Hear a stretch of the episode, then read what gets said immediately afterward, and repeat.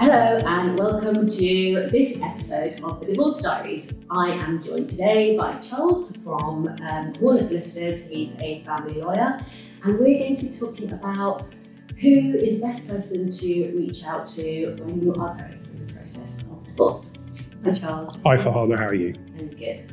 Good. Okay, so let's start off, Charles. I have I'm in a number of different groups on social media, and um, there are some really interesting conversations going on um, about who are the best professionals to reach out to when you're going through the process of divorce. And there are some casual conversations going on, and I'm just bring it up on my phone here. What, this is people looking for recommendations for yeah, yeah, Yeah. people looking for recommendations. I'm in just some different communities of men and women who are going through the initial process of divorce. And someone says here, um, you know, that they're looking for a good mediator. So not a family lawyer, a mediator, and they want some help with arrangements and schedules for their children, but they're struggling, you know, to find a good mediator because their experience in the past has been that um, it's felt very one-sided. The mediator has been on one side, you know, um, of the the couple's situation, um, and then also, and I'm scrolling down the comments. Interestingly, people are saying, well, that they found mediation to be a waste of time um, because it just doesn't get you what you want at the end of the day, um, and also that family lawyers are really expensive and will cost you a fortune, and you know just be a waste of money as well. Um, so I'm feeling a little bit confused. Can you help me out here? What is the difference between, say, a family lawyer and a mediator? Let's start off there. Well, there's a there's a really big difference Mhm. Fahana because a lawyer is generally going to be um, considering one person's best interests. They are um, hired out and paid for by one person, so they're going to be doing what they're told to do. Whereas a mediator, generally speaking, is appointed to act as a go-between between those two people. They're not there to look after one person or to prioritize one person. They're actually there to try and help both people. I mean, I thought those comments were really interesting. And actually, for us as lawyers and divorce professionals, it's quite an interesting perspective to understand what other people were really thinking. Yeah. Now, I'm a big fan of mediation. I'm not a mediator. The thing about a mediator is there are different types of mediator. And often what we do is we refer to whether or not what hat you're wearing. So there are family solicitors who are also mediators. So they're like dual qualified. But equally, there are non lawyers who are mediators. And of course, the thing about mediation is, isn't just for uh, couples whose relationship have broken down. There's other forms of mediation. There's mediation where you have civil disputes. There can be mediation for things like building disputes, etc. But in the area we're looking at, family mediators, you tend to have two different types of mediator. You have the solicitor or barrister mediator. So that's someone who is traditionally qualified as a solicitor or traditionally qualified as a barrister. And they, if you like, have two different types of client. They have their normal client whom they're representing and advising, looking after their business interests. And then they have their mediation clients where they're acting in that mediation go between role. Right. Okay. Other types of mediators, ah, there's no sort of traditional name, but I tend to call them what I call pure mediators, which is people who are not legally qualified, but who have chosen to become a mediator. Uh, they don't always have the same level of legal knowledge because they're not uh, a qualified lawyer, Mhm. uh, but they're equally uh, adept at helping people. And that's really what mediation is all all about, is helping people. Okay, so let me get this right. You go to a mediator as a couple, well, not as a couple, but two people coming together where the relationship has broken down, communication has broken down, and they need somebody neutral to mediate the, the discussion and the arrangements. Is that right? That's right. And really, what they're trying to do is give that couple an agenda and a clear steer of the sorts of things they need to think about and talk about. Mm-hmm. And hopefully, if you like, keep them on the right track. Because sometimes what happens is when a couple try and deal with things themselves directly, they don't understand the law or they don't understand what their options are, and they can end or heading sort of or veering off in the wrong direction. Yeah. Whereas the idea is the mediator keeps them in on a on a safe route, if you like. Um, Understood. So what? And then, um, so why would somebody? So you'd go to a family lawyer if you wanted somebody to just represent yourself, and you wanted to have a conversation one on one about your needs, your best interests, and what you want for yourself as the outcome of the divorce. that's right. And the lawyer is appointed, instructed to meet your Look best- after your interests. Look after your interests, and from a le- and they're looking at it from a very legal point of view. What is uh, you know what is possible legally? They're looking at it from your perspective, what you want. So, in a lot of situations, there's absolutely room for an individual to have a mediator and their own lawyer.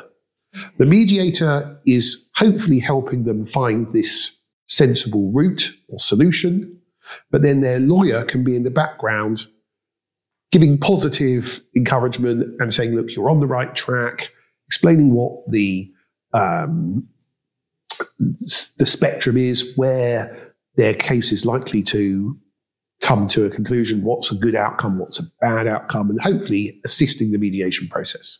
Right, I see. Yeah, that makes it really clear actually. Um, and I'm so glad that we're having this conversation now. Um, you know, I'm a couple of years down from having my divorce and have rebuilt my life again. I'm in a space where I am thriving. So I have the the level of well-being and the bandwidth to to be able to process this information now. And it's very clear to me. And I hope for our listeners as well, whichever stage you are going through in the process of divorce, that this is giving you some more clarity as well.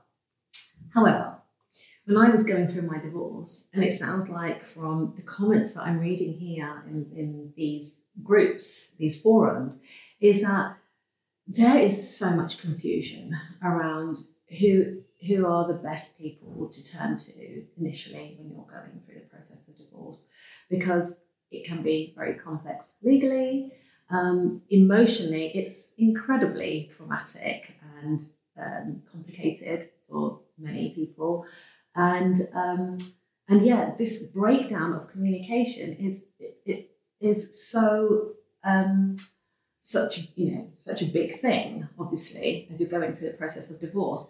And what people are finding when I'm reading these forums, and what I found as well, is that you know, we went to family mediation ourselves, and so I have some of these people, and what they're saying is that they felt that even in mediation, that the mediators were leaning to one side.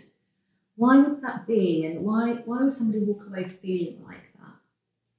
I think I think it's difficult, obviously, because we don't know the specific uh, facts of their situation.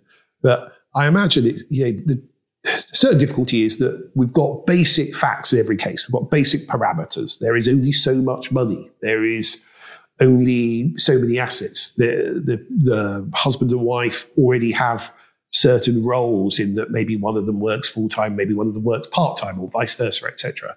So inevitably, sometimes you're going to find that when you come to mediation, you're not going to necessarily particularly like where the direction of travel is. And that's partially because of that's the sort of background to your case. If you give, you give an example that you have a husband and wife where the husband's always worked full time and the wife's always worked part time, and then the marriage breaks down, and a lot of cases, and I mean this no way unkindly, suddenly the husband says, "Oh, well, I you know I want to spend more time with the children," and from the wife's perspective, she feels like, "Well, that's a bit unfair because actually he didn't want to do that when we were together. Why does he want to do it now?"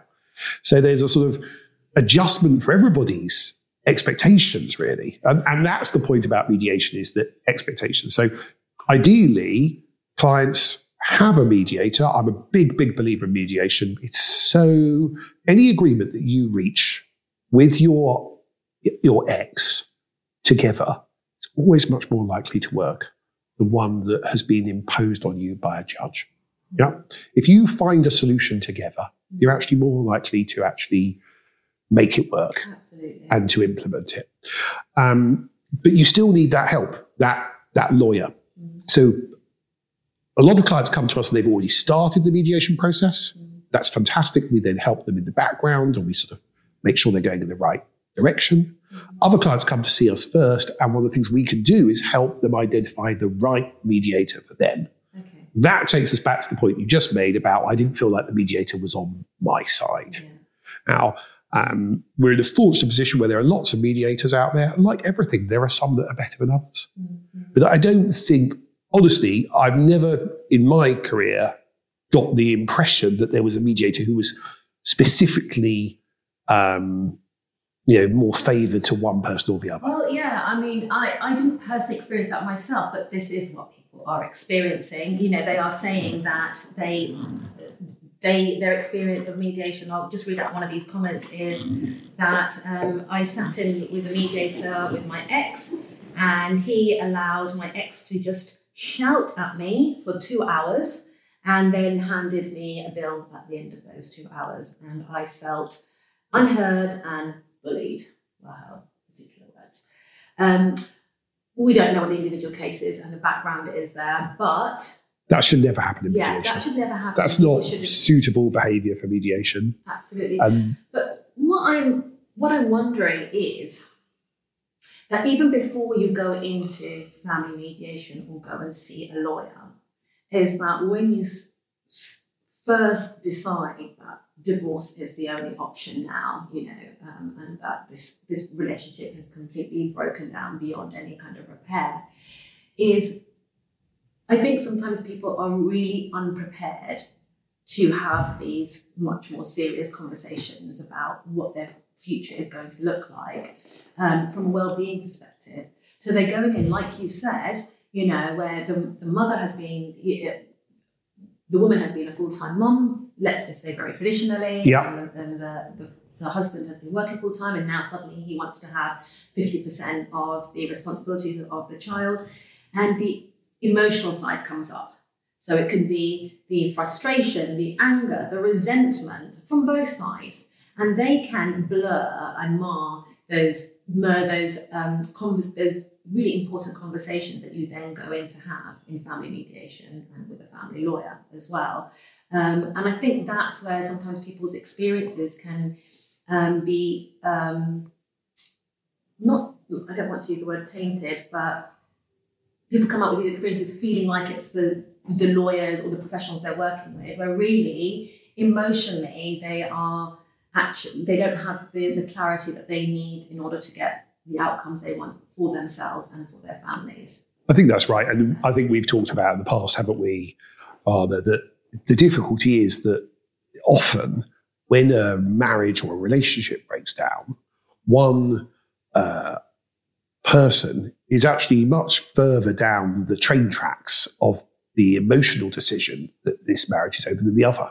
And then when you have that big gap in how the parties feel, how they feel about the breakdown of the marriage, inevitably emotion comes into it. Yeah, absolutely. And I think that's sort of the underlying issues that I see in some of these con, you know, these comments, uh, these experiences that people are having. And that's it's not their fault. It's not because No, not at you know that they're being ignorant or anything like that. It's just as a society we're sometimes unaware and unconscious of the the serious emotional trauma that we're experiencing. You know, in divorce, it's one of the biggest things you'll ever go through in your life if you do. And I just think we don't realise as individuals and as a society the immense strain it has and how it can influence everything, all your decisions, if you don't care, take care of your well-being um, in, in a responsible and safe way. But for what we've got to remember, and it's so easy to forget, is that for so many people, going through a divorce is a whole series of experiences they've never had before. They've never had to go and sit in a room with a mediator Yeah. and talk through these really emotional subjects about their children. They've certainly never had to come and talk to a solicitor because most of them have only ever seen a solicitor briefly for buying or selling a house.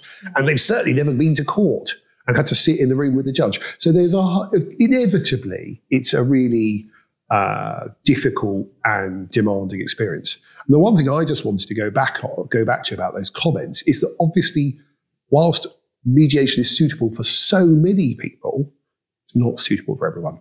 Ah, okay, brilliant. I would love to have a bit more of a conversation with you about this point in maybe another conversation soon. Absolutely. Great. Thank you so much today for, you know, giving us a lot more clarity about the difference between family mediators and family lawyers.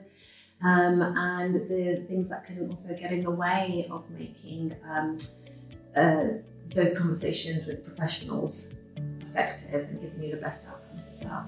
Thank you for watching this episode of the Divorce Diary series. This series focuses on a number of casual chats about divorce with myself, Fahana, the divorce doula, and a number of family lawyers from Warners Solicitors. If you enjoyed this episode of the Divorce Diaries, please do check out the other episodes available in the series. And please do comment in the comments box below if you've got any questions for us or if there's a particular topic